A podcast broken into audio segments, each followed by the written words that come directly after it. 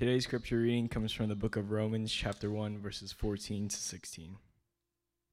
I am under obligation both to Greeks and to barbarians, both to the wise and to the foolish.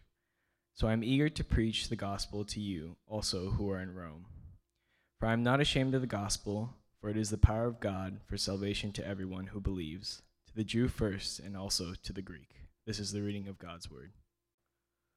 Amen. Thank you for that. Let me pray for us. Let's pray. Father, we thank you for this uh, blessed day. Thank you for just your love and your grace and your mercy and just your faithfulness. We thank you that we have this opportunity to come together as a church to worship you and to be now in the scriptures. And we just pray that as we have this time, uh, thinking about what you have to say to us in your word, we pray that you would just bless this time, that you would encourage, you would convict us, and you would also remind us of how truly amazing and loving and faithful you are. And we pray that we would just respond with worship, with faith, with obedience unto you. We thank you. And in Jesus' name we pray. Amen.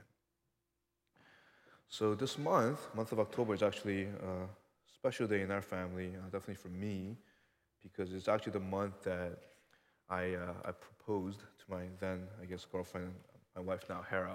And I remember, um, you know, I got married a little later in life, and so I, I got a lot of pressure, right, from my from my parents especially. You know, every time I would be in an, any type of relationship, they were like, "Is it, you know, are you ready? Do you think it's time?" And you know, it would always be no. And you know, finally, I met someone, and I was I was excited. I said, "You know, she's the one." And I bought the ring in the summer. I was all ready, and and you know, I've been thinking, well, I'm not much of a romantic, but I think she would appreciate me taking her somewhere like romantic, right? Try to figure out where do you take her and figure it out. It's like a nice rose garden. And you know, I, I talked to somebody I knew. We were very close. He's, you know, he's kind of a photographer, so I got him to like come and hide so he could take pictures of us. And I, I remember thinking of like where to go for dinner, and then how to meet certain people just to celebrate after. So I had all this stuff planned out, and I was very confident she would say yes, right? So I wasn't too worried about that part of it. But you know, you're excited, right? You get kind of nervous about it, and you plan everything. You want to make it as perfect as possible. And then obviously the day comes, and you know, we were together, and I took her there, and I actually remember we ran into the guy who was supposed to take pictures. She didn't know him yet. And so I was like, oh, you know, he's somebody that I know. He's like a church member. And then she got a little weirded out because she wouldn't leave the area. He was like taking pictures of flowers, and she was like, can we just leave? Can we not be here? He's just weird. And I was like, no, no, you have to stay here. Uh, because obviously, you know, I was getting ready to propose. I remember I proposed, you know, obviously said yes, you know, some crying and, you know, just hugging, and everything's great, and obviously he's over there taking pictures. And I remember after it happened, right, just you just get so excited, so you just want to share, right? You want to share that news with people.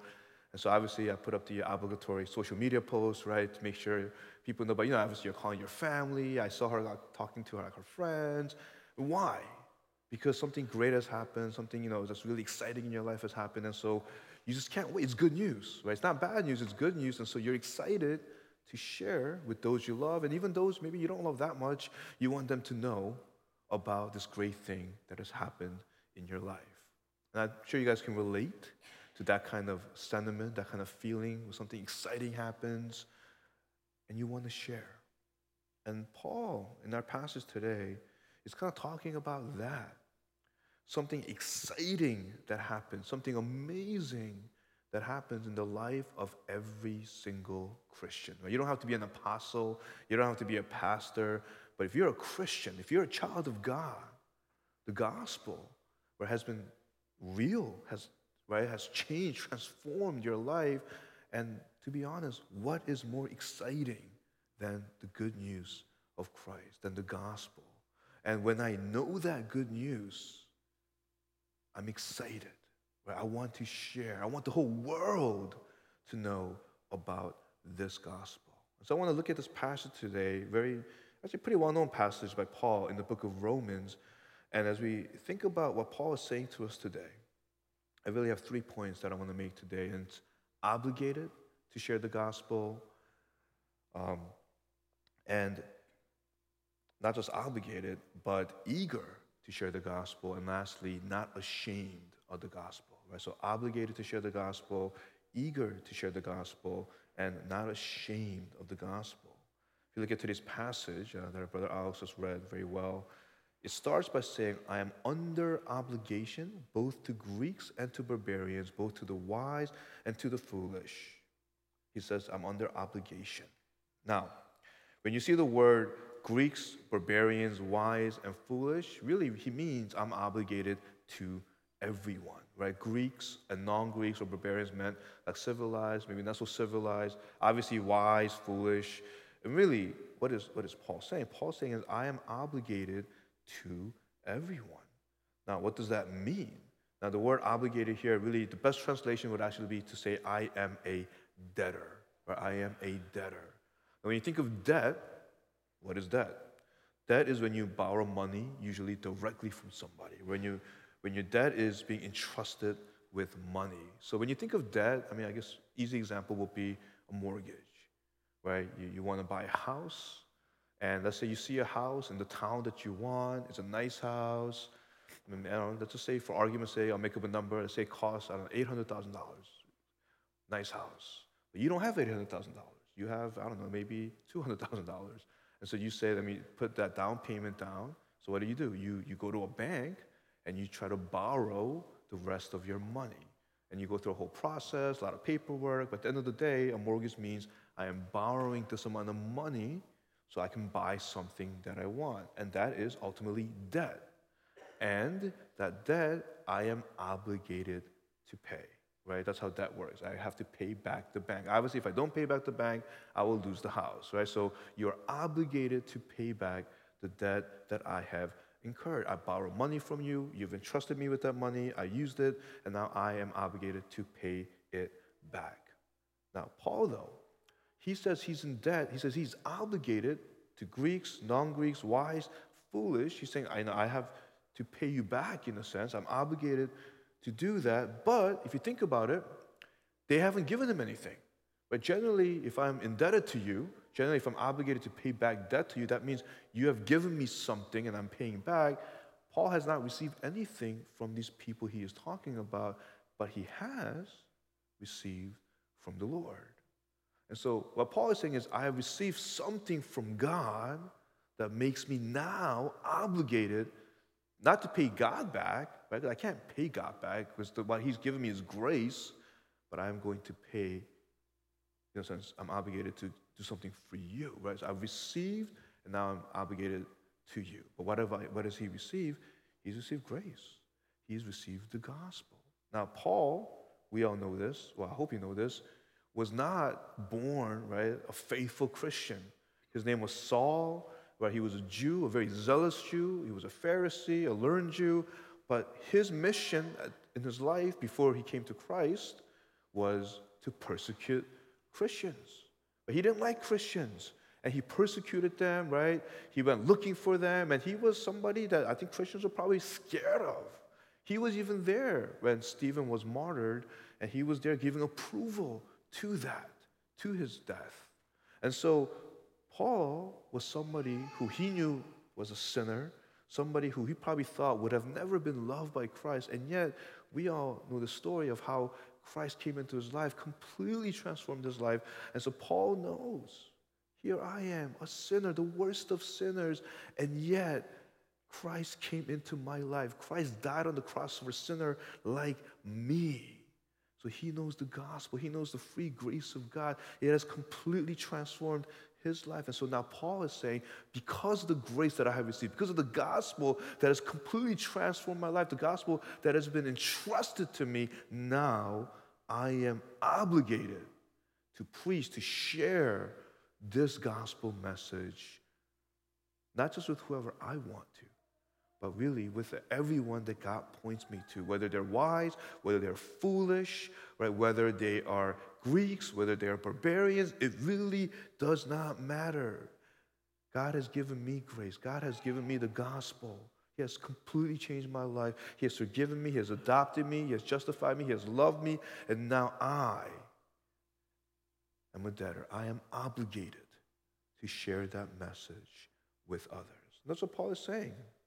And we may think, well, Paul's a missionary, or Paul's an apostle, and so of course he should do that, but me, you know, not so much. But if I'm a Christian, And if you're a Christian, I trust that you are, the gospel has changed my life too. The gospel has changed your life. I know grace. You know grace. We have been saved by grace, not by our works. We've been forgiven because of His grace, His mercy. The gospel has taken a sinner like me, a sinner like you, and has completely transformed us into beautiful, perfect children of God because of Christ's work on the cross, His death, His resurrection. The gospel has changed our lives. And so for us as well, just like the Apostle Paul, we have an obligation. If we know this grace, if our lives have been transformed by this grace, we are obligated now to want to share that message with others. And obviously that starts in our own families, our communities, right? Maybe our schools, our places of work, but also, as Paul says, really to everyone. And that is why, obviously, for us, missions is also so important, because it's not just about sharing the gospel with people in our own neighborhoods, but we want people all over the world to know Christ so that they may be worshiping our amazing God with us, right? We want people all over the world, especially those who have not heard about Jesus, to hear that gospel message and to worship Him, to know Him, to love Him, to be loved by Him. And so we are obligated to share that gospel and to support and encourage those who are also sharing that gospel message. But not only am I obligated, also we're called to be eager to share the gospel, right? We're obligated to share the gospel because of the gospel has completely transformed our lives, but we are also eager to share the gospel. You look at our passage today, verse fifteen. Paul says, "So I am eager to preach the gospel to you also who are in Rome." So he just said, I'm obligated, right? To Greeks, to barbarians, to the wise, to the foolish. I have to, I'm indebted. I have a debt. I have to share the gospel. But it's not just a matter of duty or, you know, a matter of commitment. It's not just a matter of, this is what I have to do. He's saying, I also desire to, I am eager to preach the gospel to you also who are in Rome. Now, I want to say something here. Paul has not been to Rome yet. So if you look at some of the other books in the Bible, you know, you could see the, the personal relationship, like Philippians. We see this, the personal relationship. You see, like, for example, the Corinthians, even though he's rebuking them, like you see the relationship in some of these books. Romans is actually a very long book. It's sixteen chapters. And he breaks down a lot of theology in the book of Romans. And part of that is because he hasn't had a chance, really, to minister to them in person. And so it is, it's, it, these are people that obviously have come to know Christ, but he hasn't been there yet. And he wants to be with them. He wants to teach them. He wants to love them. He wants to share the gospel with them. So he says, I'm eager to preach the gospel to you also who are in Rome. But if you think about it logically, he shouldn't be that eager. Because Rome, what is Rome? Rome is the capital of the Roman Empire, right? It's like the evil empire, right? And it's the capital. And so I think Paul should know, probably does know, that if he goes to Rome, there'll probably be more suffering. He's already suffered a lot. And perhaps he may die in Rome. And if you read church history, it's not in the Bible, so I don't want to say one hundred percent, but church historians seem to think that Paul did die, actually, in Rome. And so here is the Apostle Paul, right, who's already suffering for the sake of the gospel. If he goes to Rome, there's probably more suffering, probably death, possibly death involved, and yet he is eager to preach the gospel to you who are in Rome. And obviously he wants to preach the gospel to non-believers, but also he says to you, and he's obviously writing to Christians, so he also wants to preach the gospel to Christians in Rome. Right? He wants people that don't know Christ to hear the gospel, to be saved, to worship God, but also he wants to encourage and help Christians that are there by preaching the gospel to continue to grow in Christ. And he is eager to go, really, and this is the front lines, right? This is the front line. This is a place, logically, where maybe you wouldn't want to go, and yet, because he loves the Lord, he loves the people of God, he loves the gospel, he wants to go to Rome. And it's kind of an amazing thing. You look at Paul's life, and you look at him sharing the gospel everywhere. He's been whipped, right? He's been beaten, he's been stoned, he's been thrown in jail wrongfully. He just suffers for the sake of Christ, not because of his wrongdoing, because he's being faithful to the calling that God has given him to share the gospel. And yet, even though he goes through all this suffering, he goes through all this pain, he continues to be eager to preach the gospel, and he wants to go to Rome. And I want to encourage us. Now, I don't think anyone is calling us to be whipped or stoned, right, or to go to jail or anything like that. But we should be eager to share the gospel. And that might just be in my own town, my, my school, my workplace, my, my family, my friends, you know, as God gives me different opportunities to somehow share the gospel, you know, maybe by starting with the way I act, by modeling Christ in my life and looking for opportunities when I can actually talk about him and, you know, share that good news. But also, obviously, we want to be eager for that gospel to be shared everywhere. And if I can't go there, then obviously we want to send and to encourage and to support those who are going. And that is, that's a beautiful thing. And I, I do pray that as a church, we will continue to be a church that is eager to preach, to share the gospel wherever God sends us, wherever God calls us to go or to send, to support, because we want that gospel to be preached everywhere. And we want people to come to Christ, and we want people to be encouraged in Christ, and we want people to be worshiping God with us. And so we see this obligation, we see this eagerness to preach the gospel, but lastly, we are not ashamed of the gospel. We're obligated because of the grace we receive. We are eager because how amazing the gospel is. We are not ashamed of the gospel. You know, it was interesting. When I looked at this word, I don't know why, the first memory that I had of being ashamed, and, you know, it was actually, I remember, you know, my dad, I think I shared this many times, is, is a pastor. And so sometimes my dad, when I was growing up, something would be wrong with our car, so he would borrow the church van. You know, the big van, fifteen passengers, says church bus, church name, and sometimes he would drop me off, like church, at school, at different places. And I don't know why, but as a kid, every time he did that, I was so, like, ashamed. Like, oh, I don't want people to see me coming out of a church van with the church bus sign. And so I would sometimes I'd be like, oh, I wish my dad would drop me, like, two blocks away, right? Because, and I, I don't know why, that was the first memory that came into my mind. The second memory that came into my mind was, I remember in high school, I wore, there was this thing called Jesus Day. Uh, I think it was a day about Jesus, obviously. And I wore a shirt that said Jesus Day. And so I went to school, and in my homeroom, you know, this this student in the, my homeroom, we weren't friends, but we knew each other, and she says to me, "What is Jesus Day?" I'm like, "What? Can you tell me about Jesus Day, your T-shirt?" And, you know, you would think, right, me wearing this shirt, I would be like, yes, God has given me this opportunity. I didn't go to her. She came to me. I was so embarrassed. I was so ashamed. Oh, no, Jesus Day, you know, like I, I was just mumbling a couple of words, and I didn't want to talk about it. I remember thinking, I'm so, I'm so dumb. I'm wearing literally a shirt that says Jesus Day, and yet I have no desire to talk about Jesus to this girl because I'm embarrassed. I'm kind of ashamed about it. And those are the two memories that came to me. And when we think about being ashamed, well, we can be ashamed of different people in our lives. We can be ashamed of ourselves.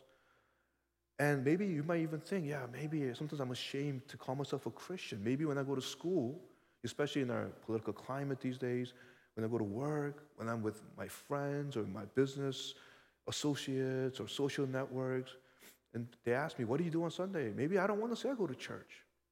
Maybe I don't want to even say I'm a Christian, because maybe I'm afraid of the follow-up questions that come with that. And we may be ashamed at times about our faith, about what it means to be a Christian. We may not want to talk about Jesus to somebody, even when the opportunities are there. But Paul says, I am not ashamed of the gospel. And by this, he's not just saying, I'm not embarrassed, I'm scared to talk about it. Obviously, he preached the gospel, but he's saying, I'm proud of the gospel, right? He says in a famous passage, Galatians six, where Paul says these amazing words. He says, but far be it from me to boast except in the cross of our Lord Jesus Christ, by which the world has been crucified to me and I to the world. He boasts in the cross. He is proud of the gospel. He can't wait to share about this good news, about this amazing Savior. And so for Paul, he says, I am not ashamed. It's not just I'm not embarrassed or I'm not, I'm, I'm a little too ashamed to talk about something. No, I am willing to give my life for this. I boast in this. This is the thing that is the most important to me. And I want people to know about this message. I am not ashamed of the gospel. There's nothing better than this gospel message. And then he says, why am I not ashamed? For it is the power of God for salvation to everyone who believes, to the Jew first and also to the Greek. He says, I'm not ashamed of it. I boast in it because it is God's power. Now that word power comes from the Greek word dunamis, which is where we get the word dynamite. So when you think of dynamite, when you think of a bomb, right, it's, it's powerful, right? It has huge power. And so obviously he's saying it's power, but he's, he's saying it is the power of God for salvation. Now, obviously there may have been a temptation for him, and obviously for a lot of Christians in this time, to be ashamed of the gospel because Paul writes it himself in, you know, in somewhere else where he says it's a stumbling block to the Jews, right? It's foolishness to the Gentiles. And so Paul is saying people in the world might think that the gospel is foolishness. People might think it's dumb. People might think it's silly. Honestly, when you share about Jesus with somebody and you tell them about how God became a man, right? How Jesus was born in a manger as a baby, right? How he lived on earth, you know, he had to go to the cross and he had to suffer and he was beaten and he had to have nails in his hands. Honestly, somebody who hears that might think that is silly. Why would God come here? Why would, like all of this, why? And it may sound like foolishness. It may even be a stumbling block. But he's saying, I'm not ashamed of it because it is power. It is God's power to do the unthinkable, to do a miracle of saving everyone who believes, of saving sinners like us.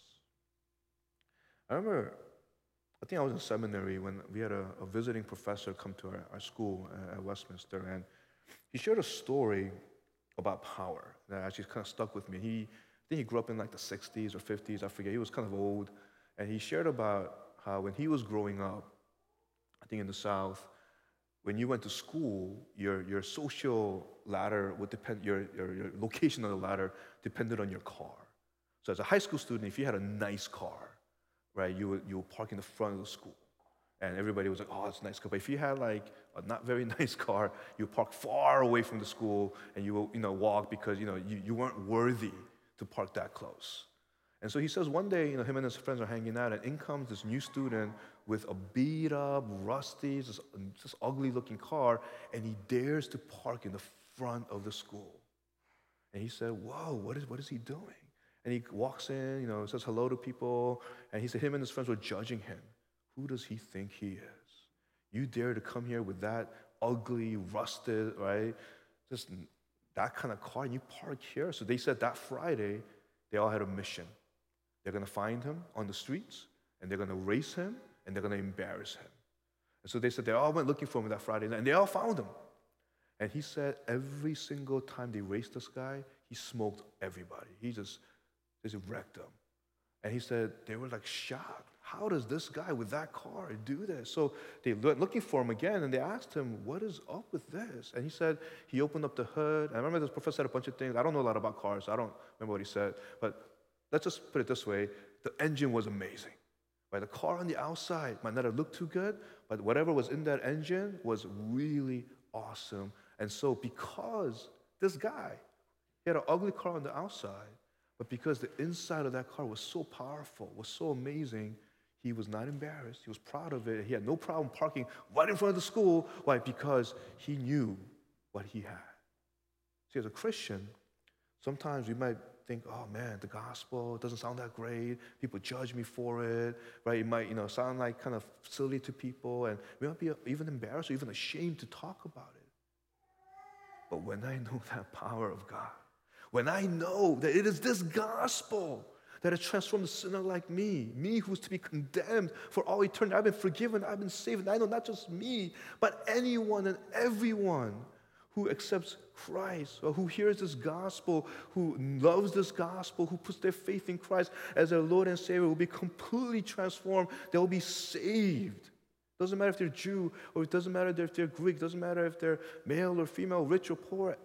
If they hear this gospel and they cherish this gospel and if they put their faith in Christ, everything changes. And when I know that power, when I know how amazing this gospel is, how can I not want to share it? How could I be ashamed of it? I boast in it. And so my hope, my prayer this afternoon is that as a church, that we would cherish this gospel, we would remember the power of this gospel, and that we would say, you know what, I am obligated. I am eager to share this gospel and to support those who are sharing this gospel here and all over the world. And I want, I'm not ashamed of it. No, I boast in it because there's nothing as powerful and amazing as this gospel. Let us pray. Father, we thank you, and we praise you, and we worship you. Father, we think today again about the gospel, how good it is. And we remind us, Father, that we are obligated, but also that we are called to be eager to preach, to share this gospel, because we are not ashamed of the gospel, because it is so beautiful, it is so powerful, and it has transformed our lives. And we pray that we could take part in sharing this gospel all over the world, so that more and more people will come to know Christ and worship you with us for all eternity. We thank you, we praise you, and in Jesus' name we pray. Amen.